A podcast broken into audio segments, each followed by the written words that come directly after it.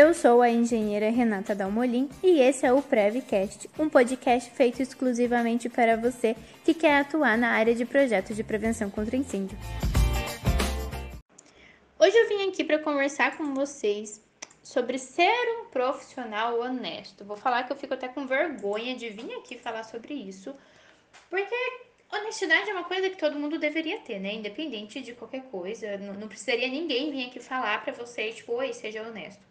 Mas eu vim aqui para trazer esse caso para vocês. Há um tempo atrás, uma cliente me ligou e pediu se eu podia ir lá atender ela. Logicamente, eu fui até a edificação dela, atendi. E aí, é, olha só, ela tava, era um, pré, um prédio eles estavam todos regulares já, tudo bem certinho, só que não conseguiam a vistoria do corpo de bombeiro. O bombeiro reprovava e pedia o projeto. E elas nunca tinham tido acesso ao projeto aprovado. Porque o profissional que aprovou, ele comeu o projeto, nunca entregou para cliente, né?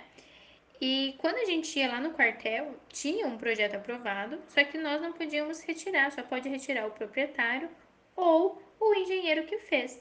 Nós não conseguimos acesso ao engenheiro e o proprietário era uma construtora, então foi bem difícil a gente fazer essa comunicação.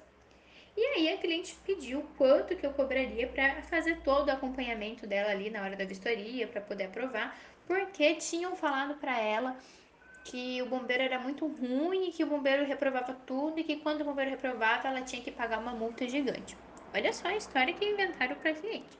E aí a gente atendeu ela, eu dei uma olhada na edificação, e a edificação estava muito certinha, aquela síndica, gente, ela cuidava de cada detalhe, de cada vírgulazinha da edificação, ela cuidava, ela estava super atenta. Então, aí, conversando com ela, eu vi que talvez nem tinha necessidade, né, de eu estar tá fazendo esse acompanhamento. Estava tudo certinho, ela só precisava ter o projeto. E aí, eu fui no, é, fui no quartel levar um projeto meu do escritório, aproveitei para ver o dela. E aí, avisei ela como é que poderia prosseguir. E passei uma proposta de valor.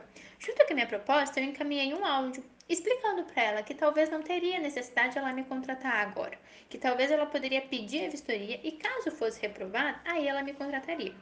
Por quê? Porque estava tudo muito certo. Ela ia me pagar porque eu precisava cobrar o meu tempo para ficar disponível para ela.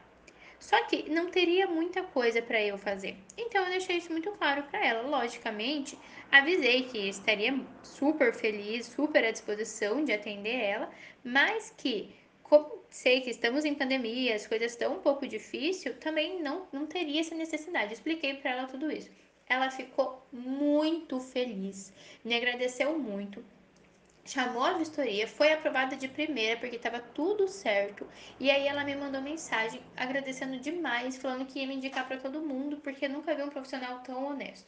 Então, gente, a, o que eu quero deixar aqui para vocês é que às vezes a gente fica ali cego, né, querendo sempre ganhar, ganhar, a gente quer receber. Ai, meu Deus, preciso fazer a história andar. Mas muitas vezes é, a gente vai ganhar de verdade em ser honesto. Por exemplo, beleza, eu ia ganhar ali o quê? Mil reais para fazer todo o acompanhamento para ela, 500 reais que fosse.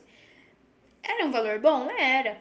Era um trabalho pequeno? Era. Mas olha só o quanto eu posso ganhar agora por ter tido uma cliente que confiou, uma cliente que agora entende que eu não tô ali para roubar, eu não tô ali para ficar fingindo qualquer coisa, eu tô ali para ajudar ela e vou ser honesta quando for necessário e quando não for, quando é necessário ter o meu trabalho e quando não é. Então a dica, gente, é, o que eu queria deixar aqui para vocês é isso: sejam honestos. A gente não precisa ganhar sempre, a gente precisa ser honesto, a gente precisa saber o que está fazendo e deixar claro para o cliente de vocês quando ele vai precisar e quando ele não precisa.